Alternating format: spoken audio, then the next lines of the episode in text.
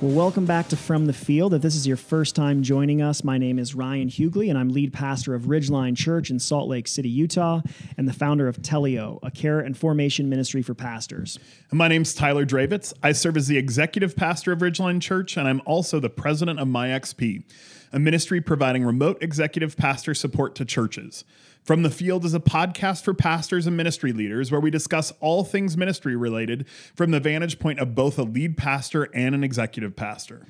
And as anyone knows who's been uh, listening to the podcast for the last couple of months, we're currently focused, like everyone else, on what it looks like to practice pastoral ministry in the midst of this current context of COVID 19.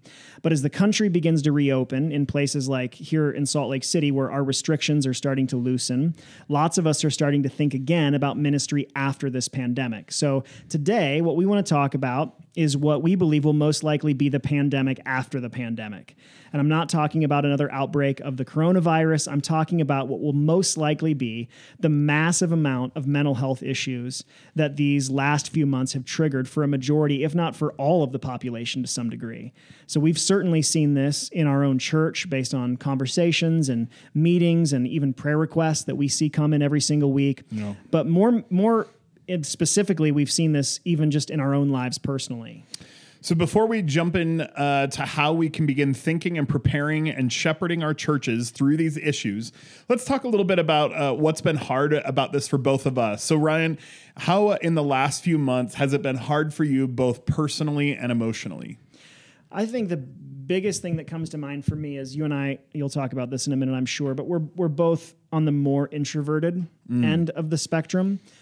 Um, and sometimes people think if you're introverted, you're like re- relationally inept and mm-hmm. like incapable of caring about people or wanting to be around people. And that's not true. It's just about what fills your tank. Sure. And so I tend to be relatively low need uh, relationally. And like I don't need to be with people constantly to like have that tank filled. Sure. I like to have time where. So I think that what has been tough for me is, has been seeing the degree to which the connections that I do have throughout the week are so unbelievably vital. Because mm-hmm. I think the misnomer that people had coming into this is like, if you are an introvert, you are going to like crush coronavirus and being quarantined like it's like you're going to be living your best life now. Sure. And the truth is, every introvert that we've interacted with has been slowly dying on the vine. Sure. Because that's not what it like that's not what introverts want, which is just to be locked in their apartment with their 70 cats all day long. Sure. Um, so for me, I think the hardest thing has been the elimination of those really key touch points that I have with people throughout the week. And it's mm. left me feeling uh, lonely at times, even being married and having kids. I think that provides obviously a distraction having three young kids to chase around and still yeah. ministry responsibilities, but it's definitely been way more difficult than what I anticipated it sure. would be. So you come at it from a different vantage point and that you're not married. So, like, what's it been like for you being a single person? living at home alone over these last few months like what's what's been hard for you? Yeah i mean i think in general um, it for sure has accentuated that isolation. I think not being able to go out to stores or things like that like i enjoy going to the movies. Uh, i enjoy you know especially on my day off i enjoy uh, at some point um, i'm sure we'll feature a whole series of episodes on my love of costco and everyone's um, looking forward to those. Oh yeah, for sure, everyone. Uh, however, like even on my days off, sometimes I like to go and just kind of roam around Costco sure. and just uh, I do a lot of things to be able to like get out of my house and not kind of turn into the guy shut in with like a hundred cats, mm-hmm. and um, that's been really challenging. Mm-hmm. There's been uh, a lot of those types of things, a lot of those um, I don't know, just sort of disciplines I've created for myself to uh, care for myself to make sure that um, I do get a good interaction with people and all of that, and it's just become uh, super isolating. Whether it be you know the plexi walls, and it just really creates an environment where you can't have that you know extra mm-hmm. long conversation with the person that's uh, checking you out at, at mm-hmm. a store, um, and it's also just really made the desire to be anywhere. I just feel like every time I'm doing it, I'm playing like capture the flag with whatever item I need from Target. You mm-hmm. run in, you run out, as, and you mm-hmm. don't want to get caught. And I mm-hmm. think that uh, that's just been really challenging because uh, while I do spend a lot of time alone in general, uh, it, it's just, uh, you know, I've been alone. I just haven't been uh, very isolated or very lonely. And this has for sure been one of the lonelier and kind of more isolated seasons that I've experienced. I think what's hard about the plexis and the masks, and while all of that is good, fine, and necessary, it is it just feels everything feels so sterile Yep. and subhuman for some reason is the Yeah. word that I keep thinking of. Like we're just made to see faces and be able to connect, and so it's just been very disorienting and weird. Sure. Sure. And then the other thing I think um, that has brought me kind of a good amount of what I would call anxiety is just it's not even a matter of the fact that this has lasted for a while or the fact that it's going to last for a non specific amount of time. I think I have a lot of anxiety around like, what are those things that are going to be here forever? Yeah. What are, you know, is the mask thing going to be forever? There's just a lot of things that You brought um, up the example yesterday when we were talking of 9 11. Yeah, That there are yeah. things from 9 11. Yeah. We don't think about it now because it's been so long. Totally. But like the world literally travel. No, you know, I mean, before 9 11, you would have never taken your shoes off in public unless you're a weirdo. Yeah, And now you have You to went to jail it. for that. Yeah, for sure. Yeah. And and there's just, or even like security in the airport was just like could nothing. walk to the gate. Yeah. You met people at the gates Yeah. and you, I mean, you know, you'd like leave your car sort of parked right on the curb because no one Mm-hmm. was there or cared. And uh, yeah. And so things have forever changed this many years later. Mm-hmm. Um, and unfortunately, I think that the things that could change, uh, those were more um, convenience things and safety things. And some of these things, while they are, are like, I mean, the mask thing would just, if that's just sort of a staple, um, the new normal, uh, then I just feel like, I don't know, I just, it doesn't make me very excited about what's to come. Yeah.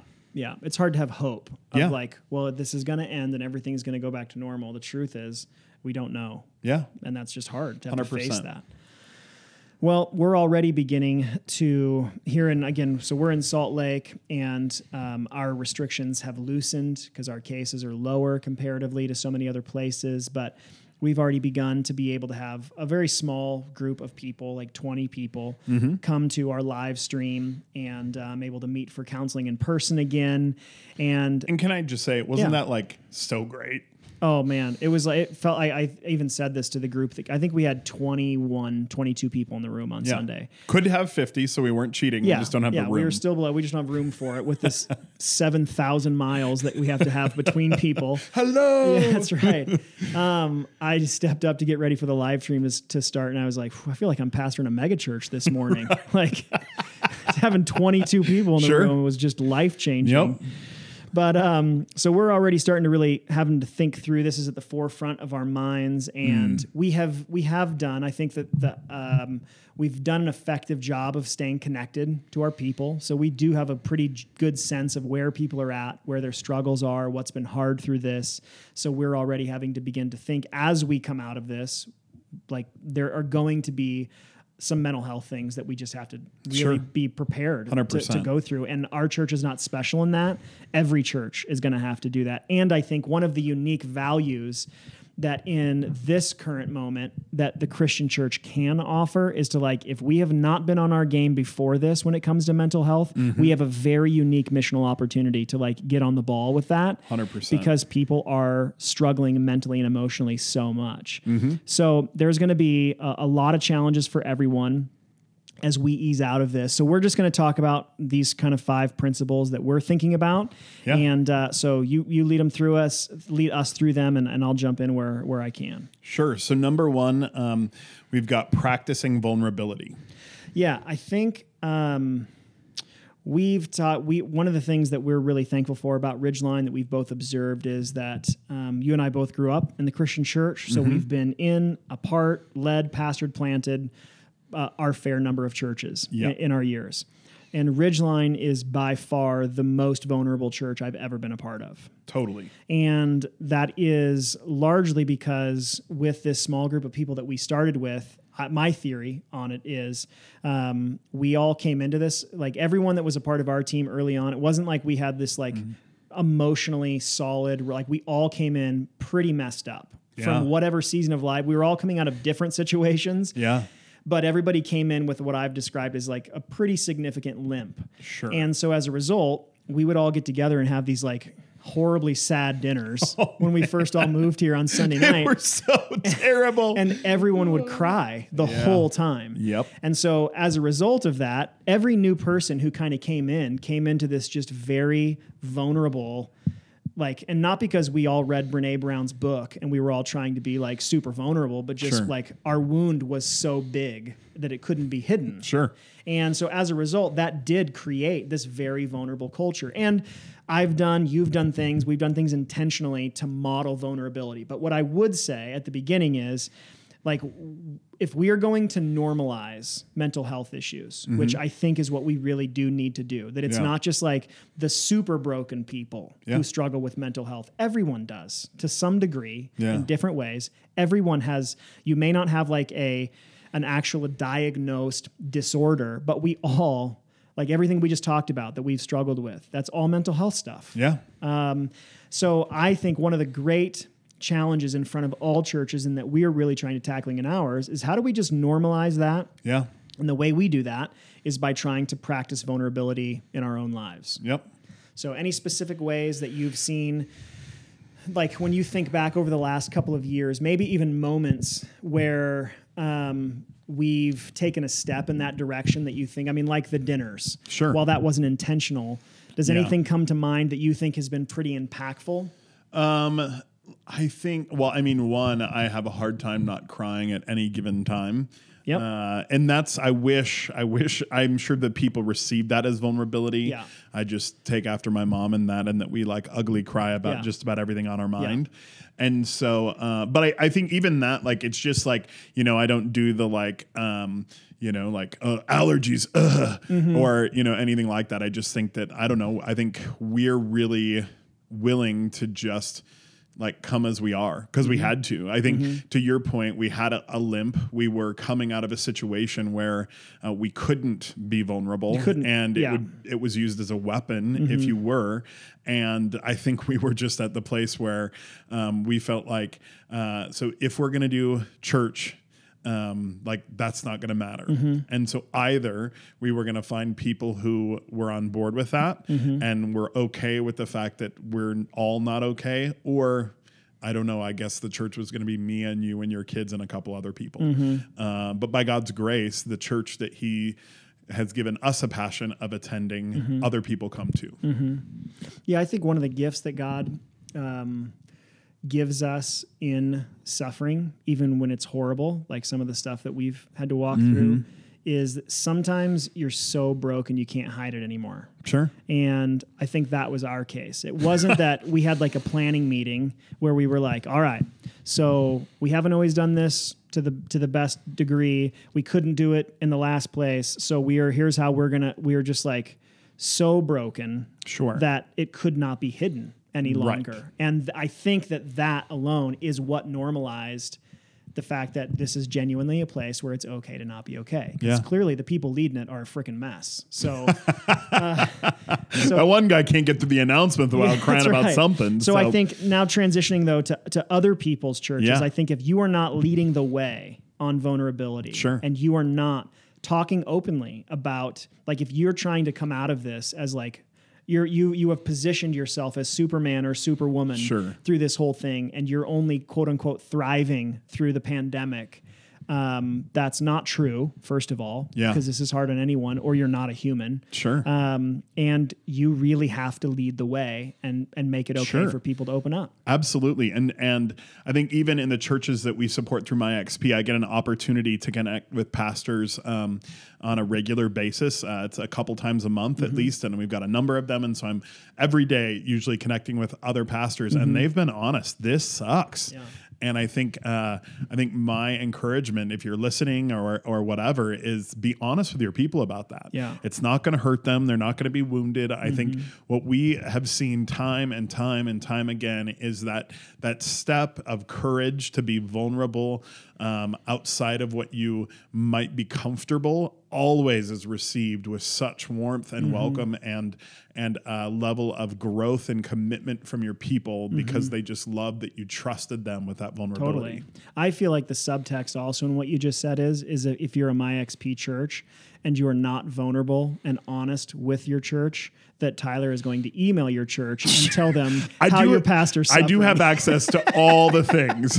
So so we'll see if any of those guys are listening. you Gonna can tell the out. truth or he's going to tell the truth, but make no mistake. All right, so that's that's number Yep. 1 is we need to practice vulnerability. Yep. Number two is uh, plan more margin for counseling.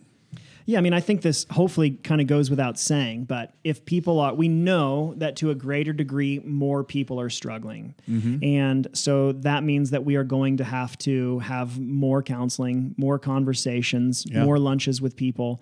And I think um, if we, I, I think part of in all of this, what we're trying to break out of mentally is Yeah. exactly what you said at the beginning. Like some things are not going to just like there's not a line that's coming that we're going to cross the finish line of COVID nineteen and then it's going to be like it never happened in a few months. That's not. that's just not going to happen. There are going to be long term effects Sure. from this, and I think the most significant long term effects are going to be mental and emotional. Mm-hmm. And so if we think, well, we're just going to be able to go back to playing golf and I, I don't actually know any pastors that play golf but i feel like they used Some to do. maybe Yeah. some do um, and writing my sermon and a lunch here or there like i think that there is really a season in front of us if we're going to do this well and care well through this Yeah. that we're going to have to have more margin um, that we plan to be able to have those meetings Yeah, no, I think so too.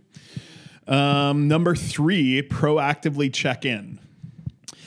Yeah, I would say, I wonder if you would like attest to this in your own life.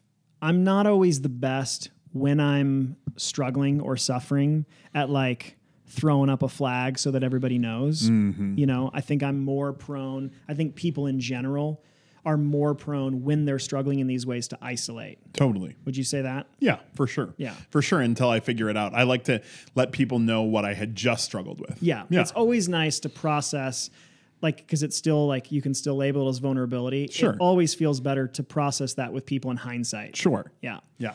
Um, and so I think most people are like that. And um, I think that the people who are being honest in their prayer requests or over a conversation with you about what they're going through is great.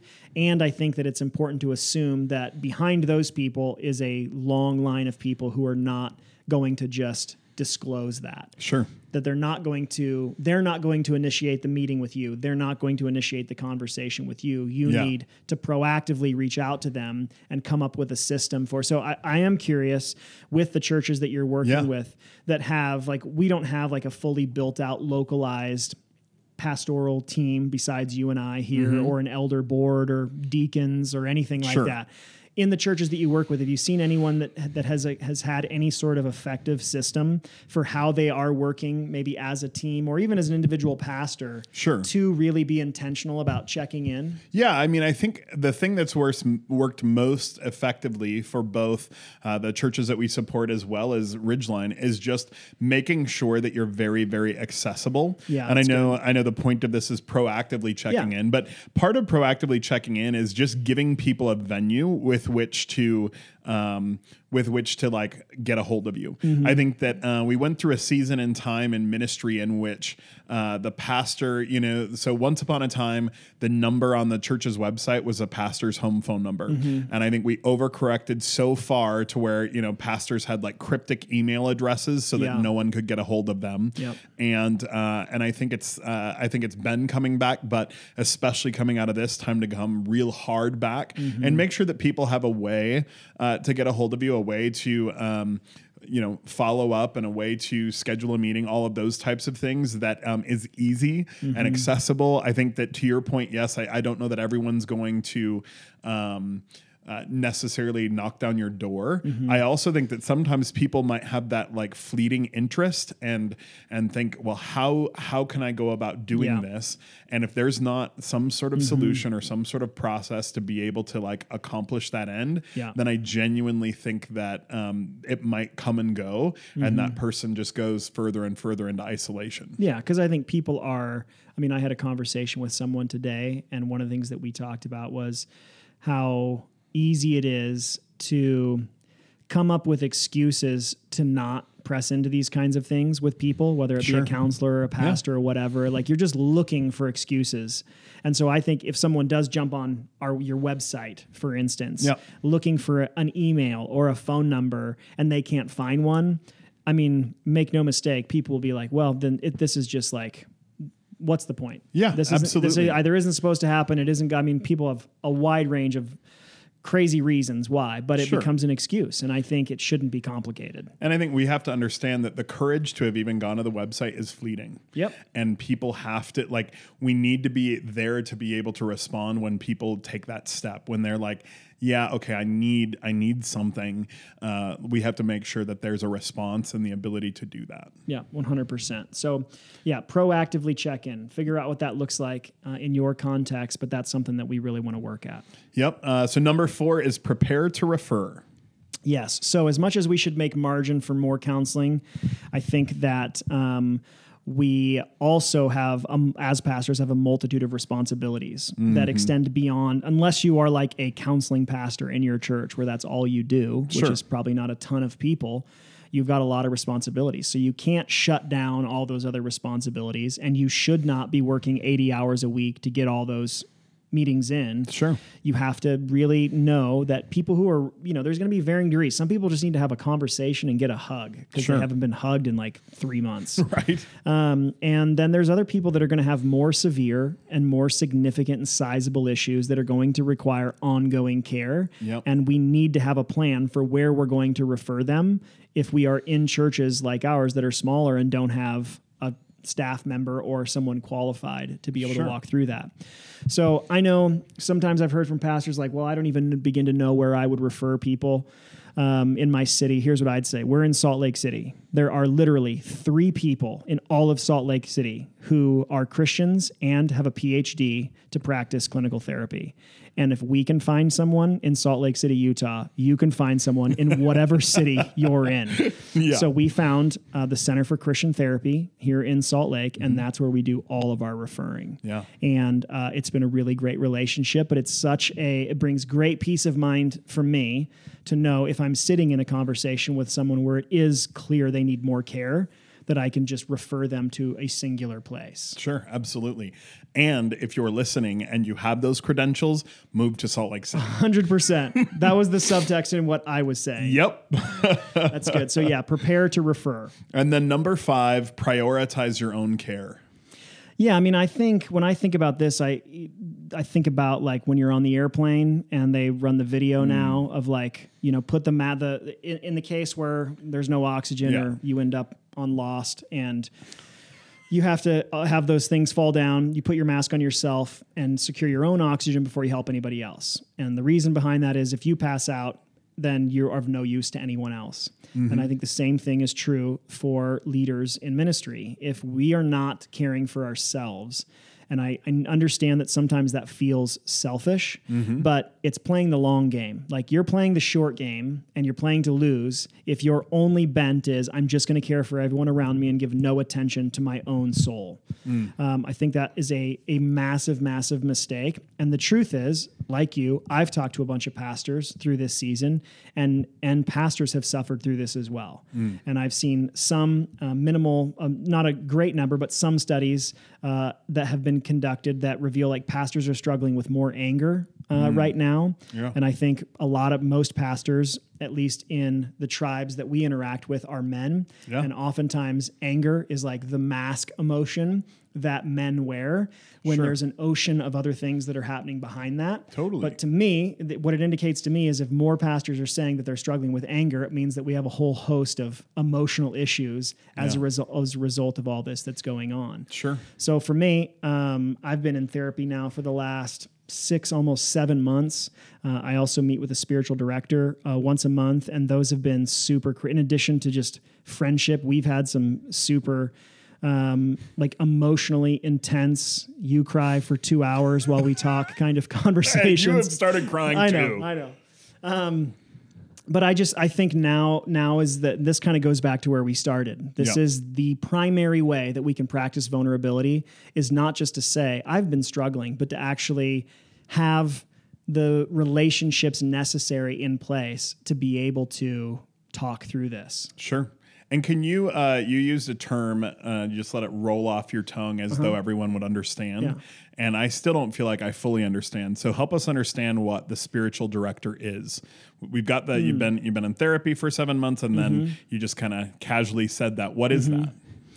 Yeah, for me, it's been a it's been a uh, I don't I don't always know exactly how to uh, describe the difference. I would say it is more intentionally uh, soul oriented Okay. than what my therapy is. Like my I intentionally sought out a clinical psychologist to work through like family of origin stuff, some emotional things that I was going through Sure. that are very much spiritual in nature and connected to that. Yeah. But they are they're not exclusively that. Sure. So I didn't want to just talk to like a biblical counselor about those things. Sure.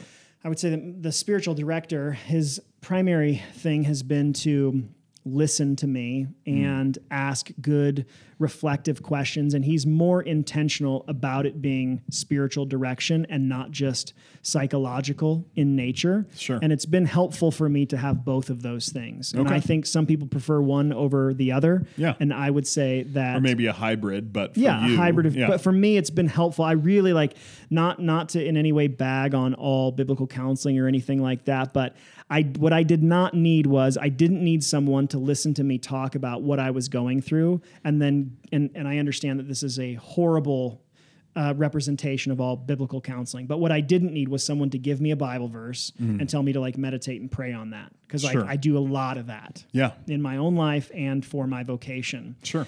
I really had some things that needed to be untangled Yeah. that I needed a therapist to help me untangle. Sure. And then on the other end, um, I don't want to neglect my soul in any way. Mm-hmm. And I'm working with a spiritual director that, I mean, I didn't like, we haven't gone through a long list of where, where each of us is at on our theological convictions. Yeah. But I know that we have some very different theological convictions Yeah. on some things. But he's been really good at helping me through um, a handful of issues. And it has been a really great complementary relationship between he and my therapist, even though they don't know one another at Mm-hmm. all. For me, it's been a, they've been a tremendous compliment to one Awesome. another. Very So- cool. yeah, and I found him. I didn't know anybody. His name is Ryan Kuja. He's in Michigan. I found him. I, I had asked someone that I saw talking about spiritual direction online for a recommendation that they were aware of. There are no spiritual directors in Utah because we live in hell and there's apparently nothing spiritual besides like 10 churches. Um, so I had to find someone out outside the state, but it's been a really helpful relationship. Good.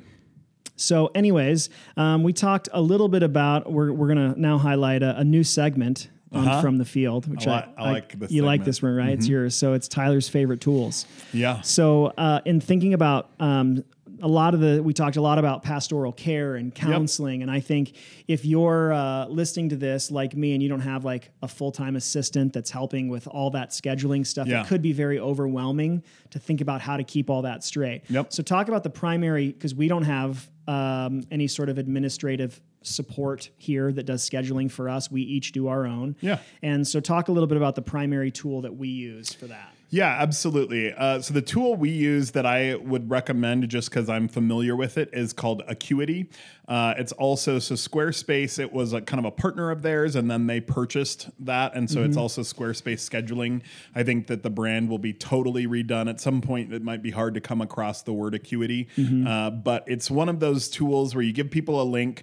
It uh, connects with your calendar. They can see your availability. They can choose the time that works best for them and schedule a meeting. And I think um, we have talked a lot about the fact that um, we're not here to uh, really uh, promote the fact that we should all view coronavirus as such a blessing and that you know we should just be so thankful that we're all going through this. However, we've continued to talk about, but there is some opportunity Right. in this season. And one of the pieces of opportunity I think it has done is very, very deeply normalize that digital interaction. I think once upon a time, uh, just even a few months ago, if someone in your church wanted to meet with you and you wanted them to like follow this link. Uh, that might be pretty cold. It might be seen as pretty standoffish. Mm-hmm. And now it's really helpful. It's something that people can access at any time. And so I think uh, I'm seeing a lot of uh, churches, a lot of pastors introduce this because a lot of people don't have, you know, someone to help manage their calendar Mm-hmm. and they're doing it on their own and trying to break up these snippets of time and Yeah. also support their family at home and Mm-hmm. all of that.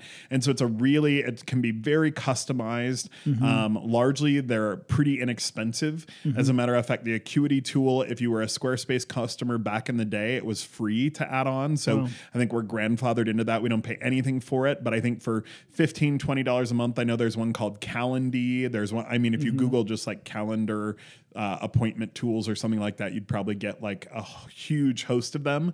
Uh, like I said, I like Acuity mainly because I'm grandfathered in and it's totally free. Right. Um, but, But there's the, the interface looks good. Yeah. It is. I think the most important thing is that it's easy for people. Totally. And I've never had in. I mean, I've been using it for a while now. Yep. I've never had a single person have a scheduling issue with it where they like couldn't figure Oh, yeah. it out. Yeah, and I think I mean you put your availability on there, and I think more than anything, uh, to your point, we have been using it for a while. I think that there are a lot more pastors looking to figure out how they can become more available to people because of this season. Mm-hmm. Uh, but I think that we have continued from day one of Ridgeline to get the feedback that they just love that their pastor is accessible. Yep. And the true thing is, even through this season, you've had to say on Sunday services, please schedule with me. I miss you. Yeah. Because I think a pastor's concern or hesitancy to some one of these tools is that they're going to be booked from sun up to sundown every day. Mm-hmm. Well, number one, you get the ability to like put in your own availability and block it and Yep. and all of those kind of things.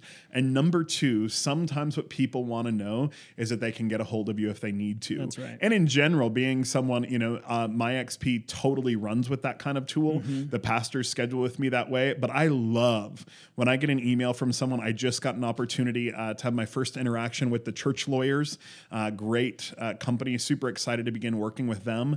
Uh, but even yesterday, I got an email that said, you know, I had gone to their website and filled out the form. And then I got an email that said, we'd love to meet with you. Click this link and pick a time. And what was awesome was that I was able to pick a time uh, first thing the next day because it was open and Yeah. it worked for me. And so if we were going to try to compare notes on calendars, it would probably been a week or two out. Uh, but I just think its uh, immediacy is great. Its user. Uh, uh, friendliness is great. It you know it looks good. So yes, by all means, I think it's a, a, a really wise investment because if you think about it in terms of having to pay someone to manage a calendar Oh, yeah. versus fifteen dollars a month, Right. Uh, there's just no contest. And there is nothing worse than like 47 emails back and forth Oh, with a human trying to schedule. I can't handle it. Oh, it's just the absolute worst. And I think another tool, just real quick. Um, so if you are trying to schedule a team or like a meeting with multiple people, uh, there's a free tool called Doodle, doodle.com. I don't know why it's called Doodle. And Mm-hmm. I'm sure any artist or anything like that's real irritated that that domain is owned. Yeah, for real. Uh, but doodle.com gives you the ability to choose like multiple times and then send it out to everyone who wants to be in that meeting. And they get to like vote on the times that work best for them. Yeah. And then as the admin, you get to see, oh, wow. So of the six times I gave, there's one time that works for all five people, or there's one time that works for four of us, and that person just has no availability that matches. And so I think that's another really helpful tool that will save a ton of emails back and Yeah, forth. That's good. Um, uh, just in closing, I'm a little disappointed because I don't you didn't you didn't draw any attention to the fact that I alliterated all of our points today. They all start with a P. Is that alliterate? Yeah, If they all start with the same letter? yeah. Is that like something to point out or celebrate? Well, I I mean it could have been. I'm being vulnerable, saying that that would have been nice if you at least acknowledged it, and Am- you didn't even you didn't. Am I being vulnerable by saying that's so lame? or am I just being, never mind. Anyway.